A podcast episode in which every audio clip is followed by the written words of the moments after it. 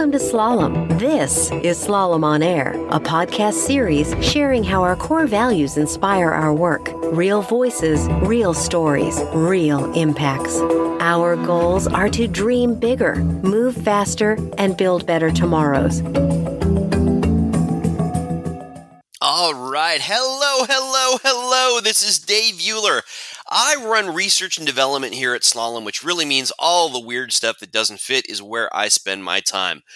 This episode of On the Edge is all about where we can find those things that are on the edge of what we're about to touch, where we're going, where our curiosity might be taking us.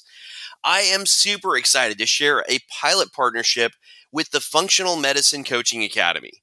This is going to be cutting edge. It is going to be the expectation for what we are going to be doing and where we are going to be as corporate leaders. It is going to be what we are expected to provide by all of the people that we are responsible for caring for and for working with in our lives. Joining me today, Doctor Sandra Scheinbaum, better known to the world as Doctor Sandy. I am excited to have you here. Doctor Sandy, welcome to On the Edge. Thank you so much, Dave. I am excited to be here. Oh, thank you for the time. Doctor Sandy, I would love to hear a little bit about where'd you come into this? How did this start? Give me your background. What is where'd the passion start for you around functional medicine? Well, where I began many, many years ago is not where I ended up in my career. I started out in education. I thought I would be a school teacher, and that led to becoming a special education teacher. And then I became a clinical psychologist, and I spent oh, about oh, thirty-five years uh, as a psychologist, and I was a renegade. I was into this new thing that didn't have a name then, mind-body medicine, positive psychology. And I was helping people who had physical conditions. I was a health psychologist. And so I was teaching, though, gradually uh, people how, teaching them how to relax, for example, deal with things like chronic pain, and was intrigued by this field called functional medicine. So I was the first graduating class to be certified and the only psychologist among all the medical doctors who were training in functional medicine. And I thought, what if we established a training program, a school to train health coaches, and then they would be the ones that would go out and make a big impact, for example, working with companies in corporate wellness. So that's what we did. We partnered with the Institute for Functional Medicine. They train the doctors. We train the health coaches. And I never would have thought that this is where I would be as C E O. I started it when I was sixty-five. I had zero business training, like zero. Um, and it, but I had a big vision. Uh, renegade from the start and just following your passion. I cannot think of a better way to start something. That is awesome, Doctor Sandy. Love that. Well, let's get started with some big picture. Let's define what do we mean by functional medicine, and then how does that actually intersect with functional medicine health coaching? Functional medicine is the medicine of why. Why does this individual have this particular symptom at this particular time in their life? And it is based on discovering the root causes, looking under the hood. The health coach is the secret sauce, because they are the behavior change specialists. So functional medicine, health coaching, very, very specifically will look at these lifestyle factors that are driving these chronic conditions like type two diabetes. And they help people to experience their own why. And so they start where a person wants to begin and provide that support, that guidance, so and that accountability so that they will be successful. Love that. So we may have folks that are listening who may know a person, they may be the person that always just kind of toughs it out. What are some signs, some experiences, some things that people might be, how do you look for it in yourself and you think, hey, I might need a moment to look at my own well-being right now? So there is, first of all, a continuum where you can overdo anything, even a strength can be overused. So perhaps somebody is, and well, I love exercise, and I have to be careful because I could overdo it. And I may need to pull back and have rest and see that rest as restorative so that I can go even further in terms of my exercise goals. In terms of work, focusing on the why. So when you are overdoing it, when you are experiencing, for example, fatigue because you are overworking, well, are you doing it to please somebody else? Which is a, a losing game because we can't read anyone's mind. We don't know what will please them. So it's this balance between working hard and then knowing when to relax and seeing relaxation as restorative. So it is, there's there's this fine line because we want to work hard. Grit, true positive grit. And so it feels good when you meet a goal. It feels good when you practice in order to achieve.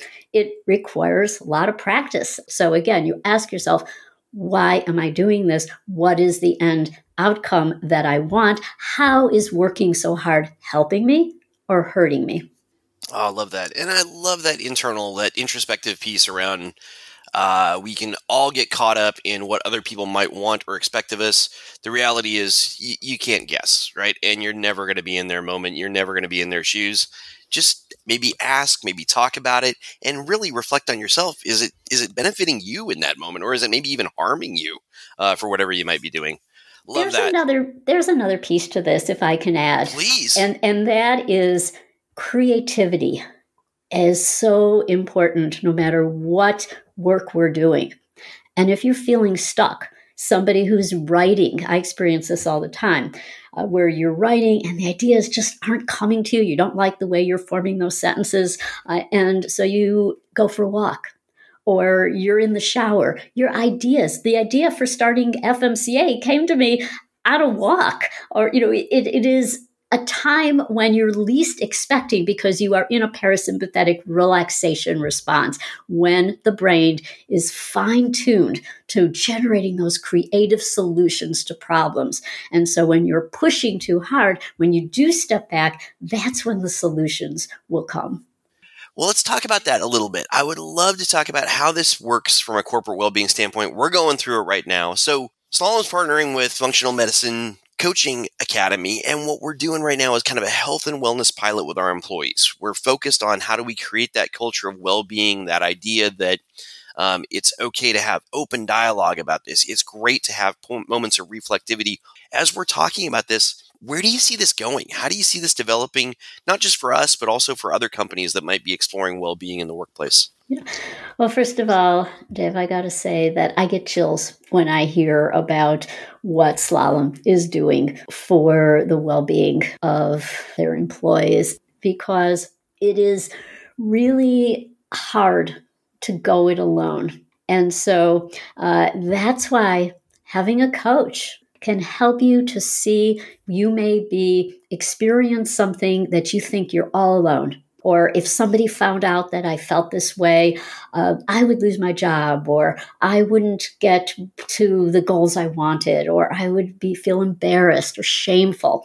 And the coach can help to shift perspectives to see that, for example, these are normal feelings and others experience it as well. Whatever that issue may be that somebody is struggling with. When you have a coach as your ally, things get better. And why am I saying that? Because there's a huge body of research that is showing that as we look at the efficacy of health coaching. Does it work?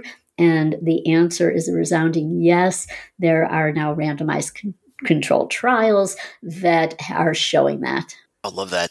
Let's talk about this pilot. We got about a hundred and some folks that are part of this. They are looking at this from aspects of how they deal with stress. How do we talk about resilience in the workplace? How do we talk about uh, nutrition and exercise and well-being, and all coming together for how am I looking at my well-being?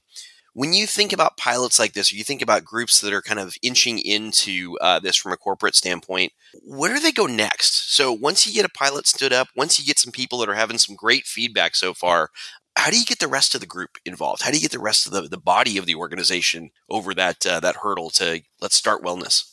I think that it is often uh, leading by example. So if I have worked with a health coach and I have made wonderful changes, and those changes will be noticed, it will be contagious, and they will say, oh, how did that happen? And so it spreads by word of mouth. So you are showing it.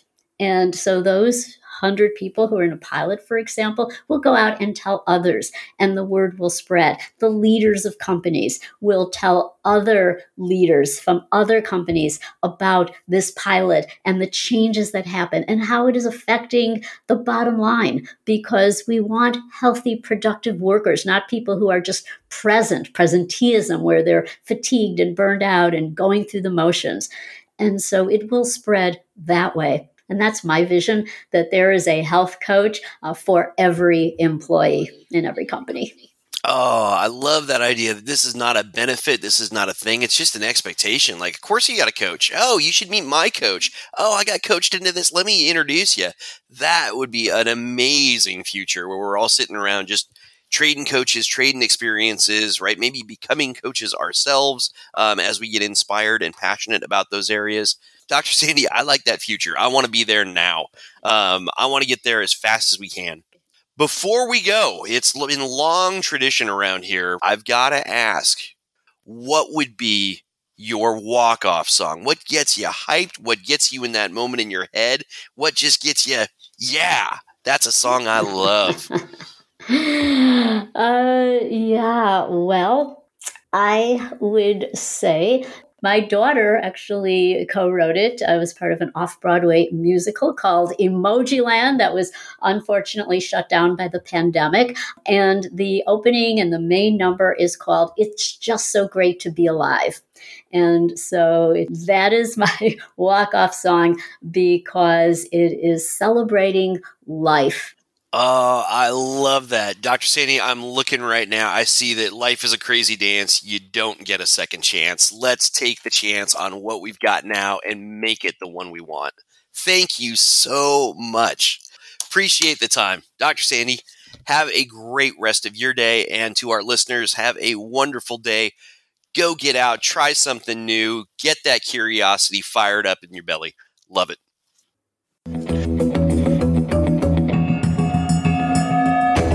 Thanks for listening to Slalom on Air. Tune in to hear more by following us on your preferred podcast listening app. New stories will be coming regularly. And if you're interested in joining Slalom, check us out at slalom dot com slash careers.